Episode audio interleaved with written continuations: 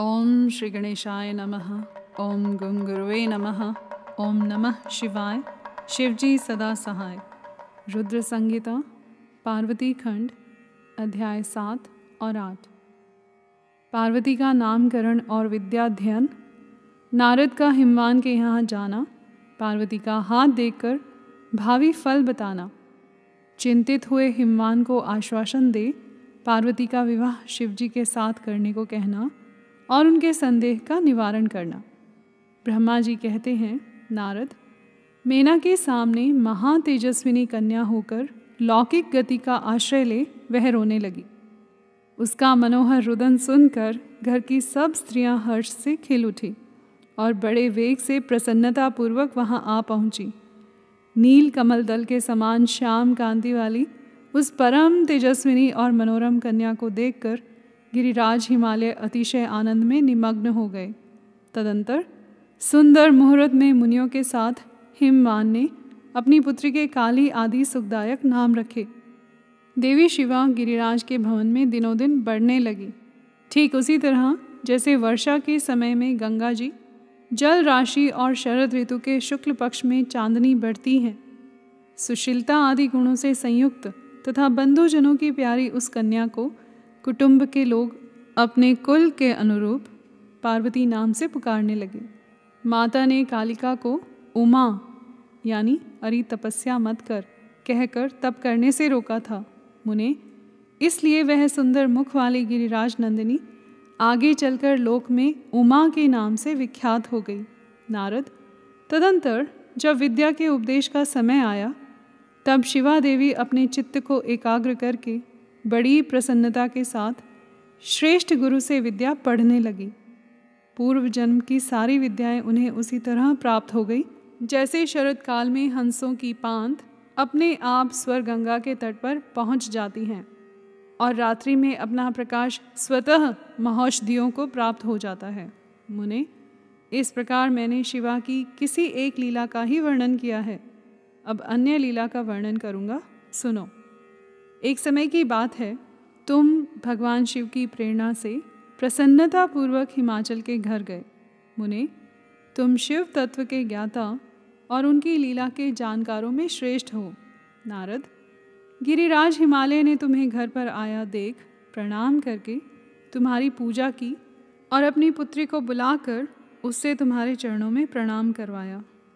मुनीश्वर, फिर स्वयं ही तुम्हें नमस्कार करके हिमाचल ने अपने सौभाग्य की सराहना की और अत्यंत मस्तक झुका हाथ जोड़कर तुमसे कहा, हिमालय बोले, हे मुने नारद, हे ब्रह्म पुत्रों में श्रेष्ठ ज्ञानवान प्रभो, आप सर्वज्ञ हैं और कृपापूर्वक दूसरों के उपकार में लगे रहते हैं। मेरी पुत्री की जन्म कुंडली में जो गुण दोष हों, उसे बताइए। मेरी बेटी किसकी सौभाग्यवती प्रिय पत्नी होंगी? ब्रह्मा जी कहते हैं मुनि श्रेष्ठ तुम बातचीत में कुशल और कौतुकी तो हो ही। गिरिराज हिमालय के ऐसा कहने पर तुमने कालिका का हाथ देखा और उसके संपूर्ण अंगों पर विशेष रूप से दृष्टिपात करके हिमालय से इस प्रकार कहना आरंभ किया। नारद बोले, शैलराज और मेना, आपकी यह पुत्री चंद्रमा की आदि कला के समान बड़ी है। समस्त शुभ लक्षण इसके अंगों की शोभा बढ़ाते हैं। यह अपने पति के लिए अत्यंत सुखदायिनी होगी और माता पिता की भी कीर्ति बढ़ाएगी। संसार की समस्त नारियों में यह परम साध्वी और स्वजनों को सदा महान आनंद देने वाली होगी। गिरिराज, तुम्हारी पुत्री के हाथ में सब उत्तम लक्षण ही विद्यमान है। केवल एक रेखा विलक्षण है। उसका यथार्थ फल सुनो। इसे ऐसा पति प्राप्त होगा जो योगी नंग धड़ंग रहने वाला, निर्गुण और निष्काम होगा। उसके न माँ होगी, न बाप। उसे मान सम्मान का भी कोई ख्याल नहीं रहेगा और वह सदा अमंगल वेश धारण करेगा। ब्रह्मा जी कहते हैं, नारद, तुम्हारी इस बात को सुन और सत्य मानकर मीना तथा हिमाचल दोनों पति पत्नी बहुत दुखित हुए। परंतु जगदम्बा शिवा तुम्हारे ऐसे वचन को सुनकर और लक्षणों द्वारा उस भावी पति को शिव मानकर मन ही मन हर्ष से खिल उठी। नारद जी की बात कभी झूठ हो नहीं सकती। यह सोचकर शिवा भगवान शिव के युगल चरणों में संपूर्ण हृदय से अत्यंत स्नेह करने लगी। नारद, उस समय मन ही मन दुखी हो, हिमवान ने तुमसे कहा, मुने, उस रेखा का फल सुनकर मुझे बड़ा दुख हुआ है। मैं अपनी पुत्री को उससे बचाने के लिए क्या उपाय करूँ? मुने, तुम महान कौतुक करने वाले और वार्तालाप विशारद हो। हिमवान की बात सुनकर अपने मंगलकारी वचनों द्वारा उनका हर्ष बढ़ाते हुए तुमने इस प्रकार कहा। नारद बोले, गिरिराज, तुम स्नेहपूर्वक सुनो, मेरी बात सच्ची है, वह झूठ नहीं होगी। हाथ की रेखा ब्रह्मा जी की लिपि है। निश्चय ही वह मिथ्या नहीं हो सकती। अतः शैल प्रवर, इस कन्या को वैसा ही पति मिलेगा, इसमें संशय नहीं। परंतु इस रेखा के बुरे फल से बचने के लिए एक उपाय भी है। उसे प्रेम पूर्वक सुनो। उसे करने से तुम्हें सुख मिलेगा। मैंने जैसे वर का निरूपण किया है, वैसे ही भगवान शंकर हैं। वे सर्व समर्थ हैं और लीला के लिए अनेक रूप धारण करते रहते हैं। उनमें समस्त कुलक्षण सद्गुणों के समान हो जाएँगे। समर्थ पुरुष में कोई दोष भी हो तो वह उसे दुख नहीं देता।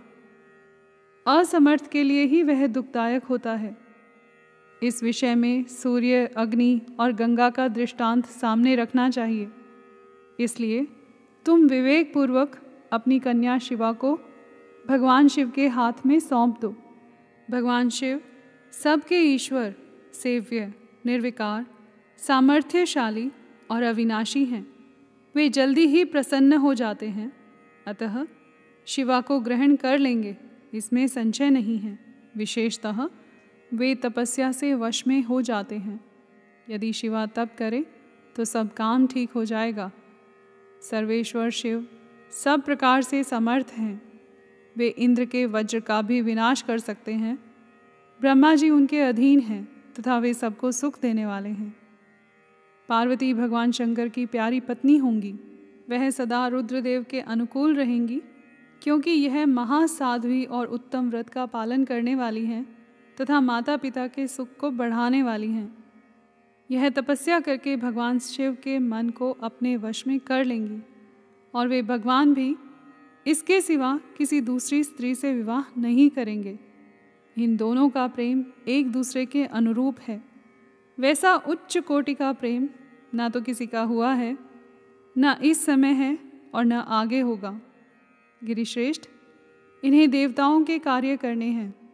उनके जो जो काम नष्ट प्राय हो गए हैं, उन सब का इनके द्वारा पुनः उज्जीवन या उद्धार होगा।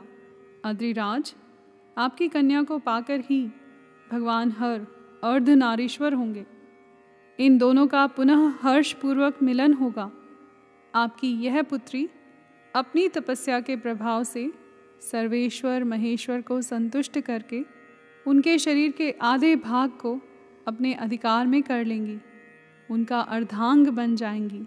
गिरिश्रेष्ठ, तुम्हें अपनी यह कन्या भगवान शंकर के सिवा दूसरे किसी को नहीं देनी चाहिए। यह देवताओं का गुप्त रहस्य है। इसे कभी प्रकाशित नहीं करना चाहिए।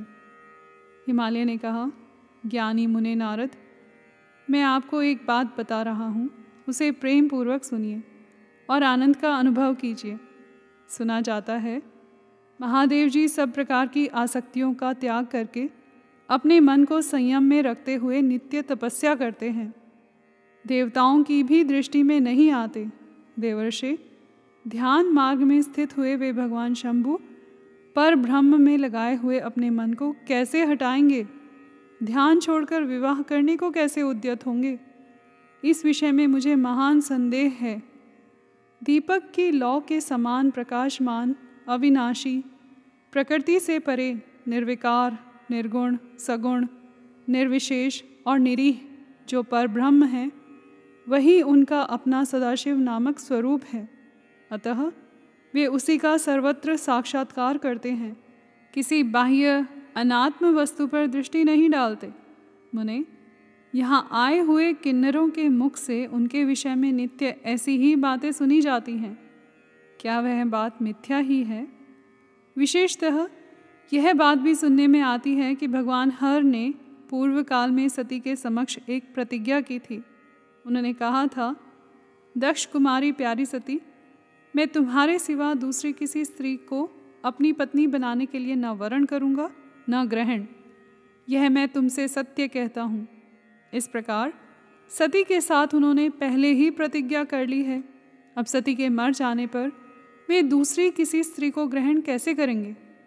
यह सुनकर तुमने, यानी नारद ने कहा, महामते, गिरिराज, इस विषय में तुम्हें चिंता नहीं करनी चाहिए।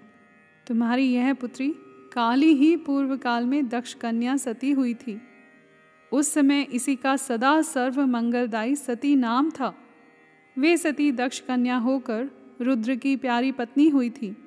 उन्होंने पिता के यज्ञ में अनादर पाकर तथा भगवान शंकर का भी अपमान हुआ देख क्रोध पूर्वक अपने शरीर को त्याग दिया था। वे ही सती फिर तुम्हारे घर में उत्पन्न हुई हैं। तुम्हारी पुत्री साक्षात जगदम्बा शिवा हैं।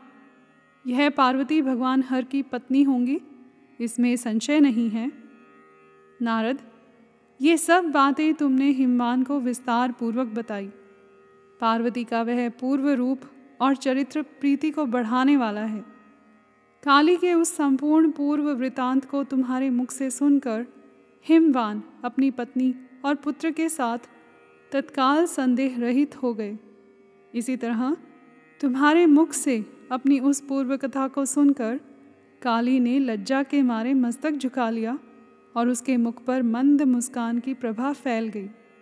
गिरिराज हिमालय पार्वती के उस चरित्र को सुनकर उसके माथे पर हाथ फेरने लगे और मस्तक सूंघकर उसे अपने आसन के पास ही बिठा लिया। नारद, इसके पश्चात तुम उसी क्षण प्रसन्नतापूर्वक स्वर्गलोक को चले गए और गिरिराज हिमवान भी मन ही मन, मनोहर आनंद से युक्त हो, अपने सर्व संपत्तिशाली भवन में प्रविष्ट हो गए। यहाँ पर अध्याय सात और आठ समाप्त हुए। कर्पूर गौरम, करुणावतारम, संसार सारम भुजगेंद्रहारम सदा वसंतम हृदयारविंदे, भवम भवानी सहितम नमामि।